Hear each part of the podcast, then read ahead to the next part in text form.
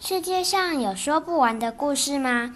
我真希望世界上有听不完的故事。这里是说不完的故事，这是一个妈妈和小孩一起读书，也会介绍很多好书的频道哦。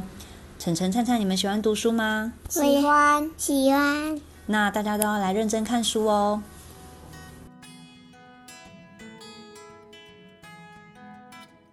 大家好，这里是说不完的故事，我是淑婷，我是晨晨。我们今天会一直有猫咪配音哦，因为我们家的金瓜猫，嗯，很想要参与录音，所以今天的意见很多哦。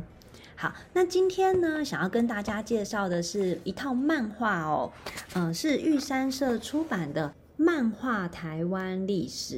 那为什么我们今天要介绍台湾历史呢？其实我们录音的这一天呢，刚好是十月十一日，也就是双十国庆刚结束，呃，大家都在庆祝中华民国一百一十一岁生日。不过呢，呃，我们家小孩就要问我们很多问题啦，嗯。到底什么是国庆？到底为什么是中华民国？诶，中华民国一百一十一岁了吗？可是妈妈平常又会说，一九四九年中华民国来到台湾，那不是才七十三年吗？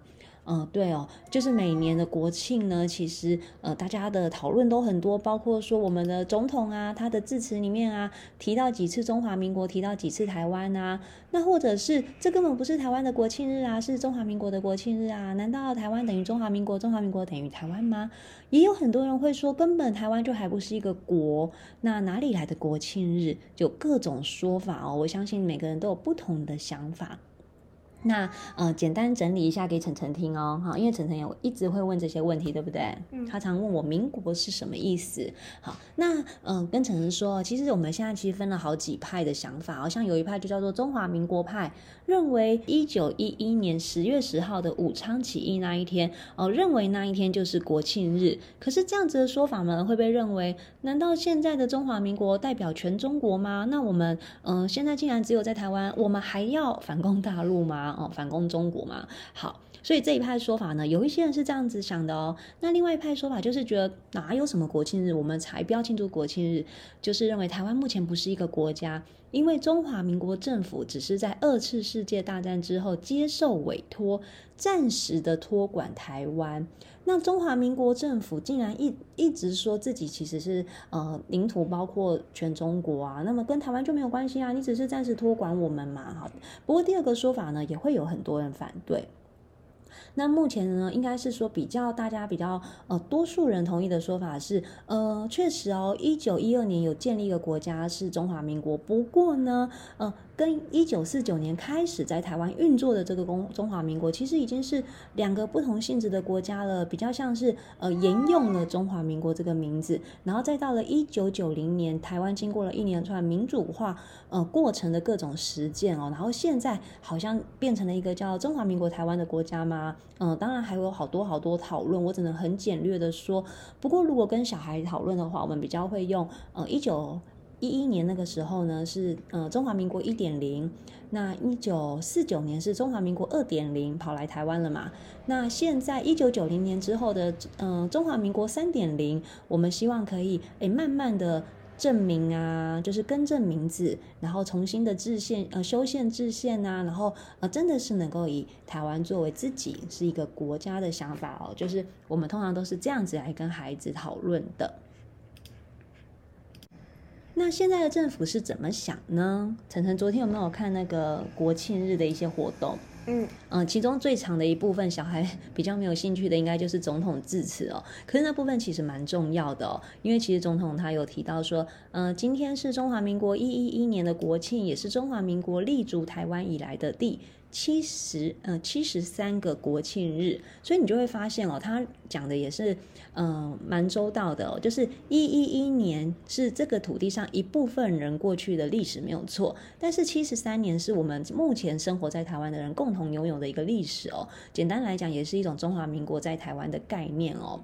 不过呢，我自己是比较喜欢他后来说的，就是我们每次总统致辞总是会感谢那个国军弟兄保卫台湾嘛，对不对？因为我们有受到中国的威胁。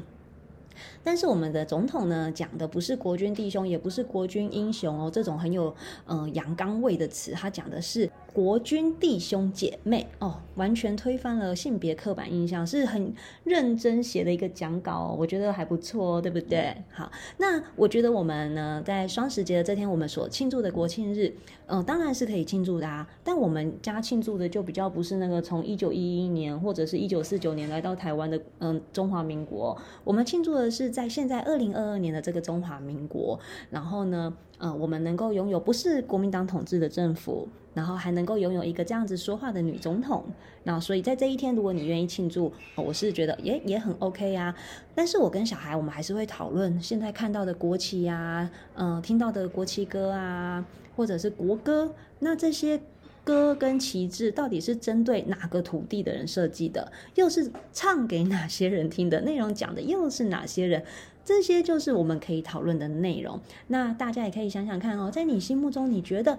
到底，如果住在这块土地的人要有一个国庆日，应该是哪一天？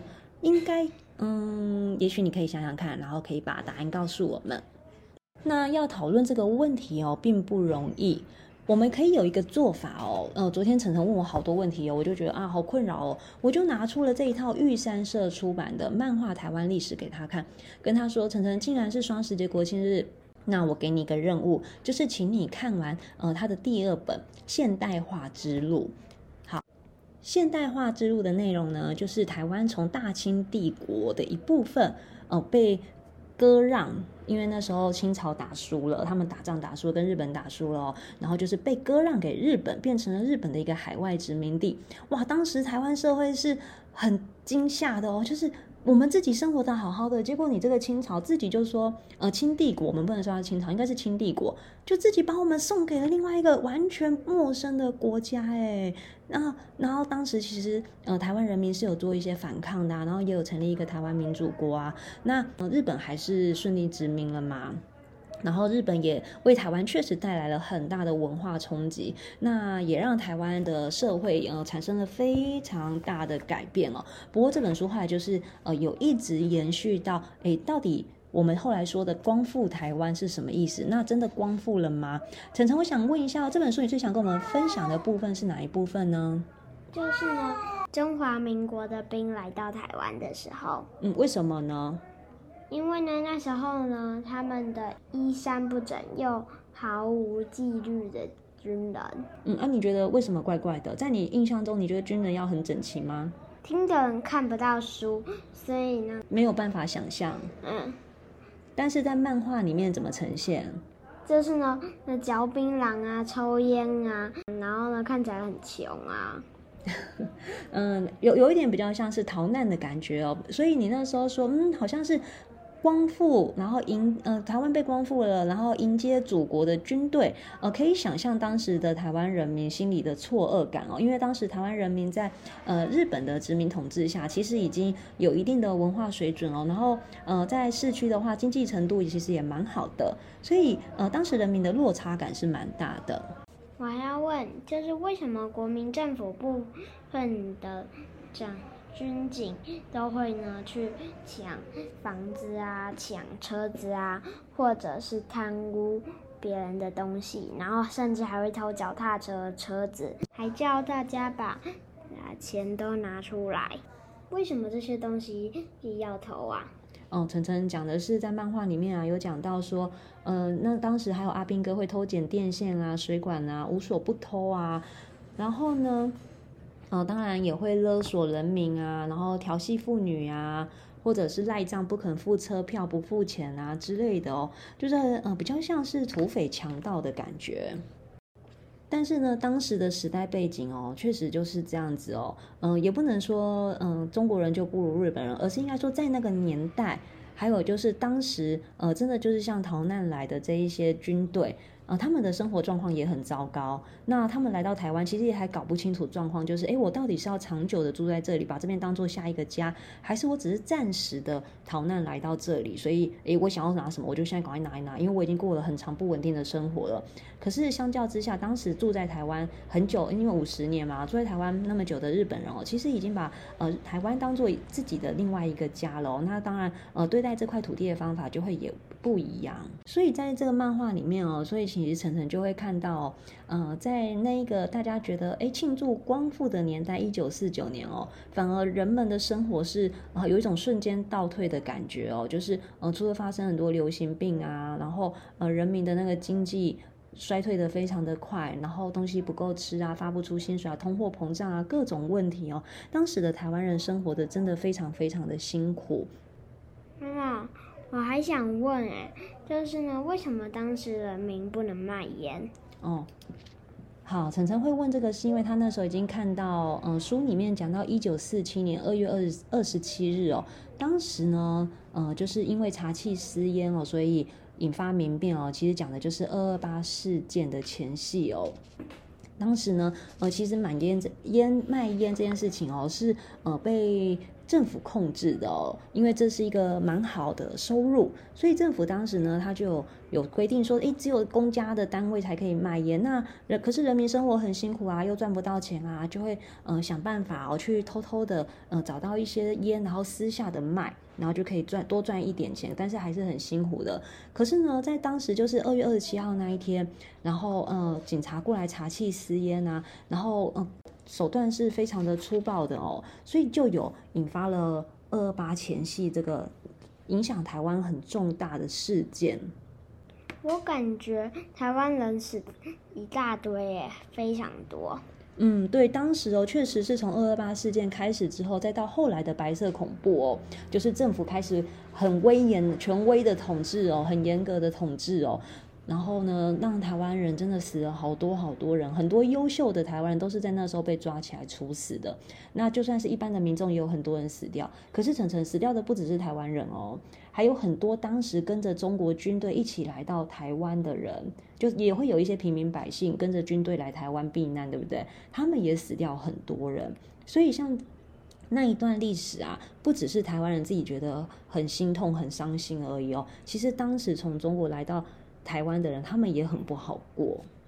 就是呢，我发现了一件事，就中国好像好像都不守约定的。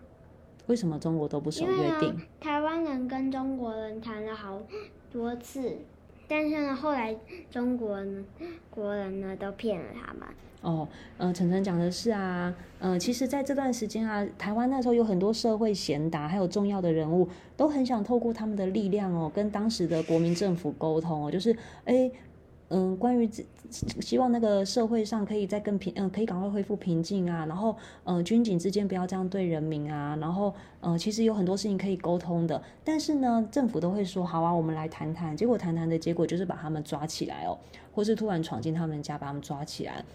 那呃，关于二二八这件事情，其实当然还有更多更多的书可以看哦。不过我觉得呢，我们今天嗯、呃、看这个台湾历史的漫画，我想问一下晨晨，你们之前啊在学校上课有学过任何的台湾历史吗？没有。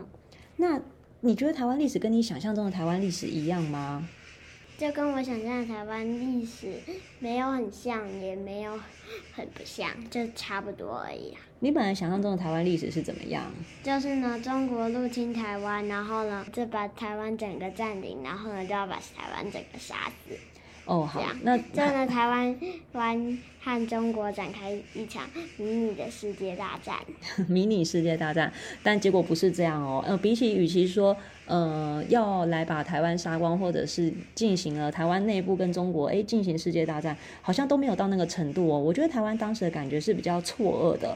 就是我们以为结束了日本的统治之后呢，呃，殖民统治之后呢，诶，会是可以平顺的展开，开始一个新的民主国家的发展哦，呃，结果没想到等着台湾的是一个更威权的统治者，而且是呃，更没有让我们觉得是要照顾台湾的感觉啦。那真的很庆幸的是，晨晨现在生活的国家已经不是当年的那个国家了哦，我们甚至可以在。我们家外面的鸟好吵哦！它 为什么今天所有的动物都想讨论这个话题？可能因为那个呃国家啊、历史啊、双十节真的是一个全民都可以讨论的话题哦。所以我就想说，到底我们真的是要怎么跟孩子讨论说，呃，国庆日是要开心的呢，还是要醒思的呢？真的会有很多很多的辩论哦。也有很多父母其实是不太谈台湾历史的，觉得太沉重了、太难了啦。可是我是感觉是更好相反哦。呃，我每次我都会趁着这样子所谓的国庆日啊。二二八纪念日的时候，把握这个好机会，让我们更认识这块土地哦。还有要跟小孩好好的讲讲这块土地发生的事情哦。呃，当然你讲的绝对不会只是。嗯、当时带来非常多痛苦的那段记忆，还有那一段岁月，我们还会谈更多、更多、更广。例如像这套漫画第一本是这块岛屿哦，这座岛屿最早的模样讲起哦，然后为什么会有那么多国家抢着要来到美丽的台湾？然后为什么有那么多的政权在台湾留下了好多伤痕？因为过去啊，妈妈读的历史啊，都是政府。认为的历史，政府希望孩子记得的历史哦，因为过去的历史是现代的掌权者决定的。但是晨晨这一代的孩子很幸运哦，就是你们真的可以看到很多不只是呃课本的历史书，而且是各种角度都有的。是不是真的有点吵啊？有点夸张了。所以呢，每次在讨论台湾历史的时候，我也会提醒小孩哦，你要注意一下哦，你现在嗯、看到的这一本书。看到的这篇文章，听到的这一些呃话，到底是谁说的？有没有可能有些人刚好有完全不同的诠释跟说法？当然是有可能的啊。嗯、不过我们现在有各种适合亲子共读的史料漫画啊，然后都可以让爸爸妈妈跟着小孩一起从头学哦，让我们可以更珍惜现在的民主生活。而且，其实晨晨，你知道吗？我们在读历史的时候，也是创造历史的人物。我们现在的每一分每一秒，就在创造。民国一百一十一年十月十一号的历史，有一个小朋友光成正在跟妈妈读台湾的历史，有没有很有趣？嗯。然后，呃，未来一两百一十一年的那个小孩，如果他有读到、听到这个 podcast，他就会想到说：哦，原来，呃，中华民国建国后的一百一十一年，小孩可以跟妈妈一起用漫画读台湾的历史。真是太好玩了。那也许二一一年的时候呢，又会有完全不一样的历史状况，嗯、呃，或者是呃历史故事，或者是我们谈论历史的方法又会出来了。我相信那一定是会是很好玩的。那不知道国庆日你们讨论了什么呢？很欢迎大家留言给我们分享哦。好，那我们今天就先讲到这边哦。今天的录音有一点吵，有一个奇怪，有一只奇怪的鸟，又有我们家的猫咪喵喵叫。那希望大家不要听得太痛苦。下次我们会说服动物们给我们一个好一点的录音环境。哦，又开始了。好，今天就这样喽，拜拜，拜拜。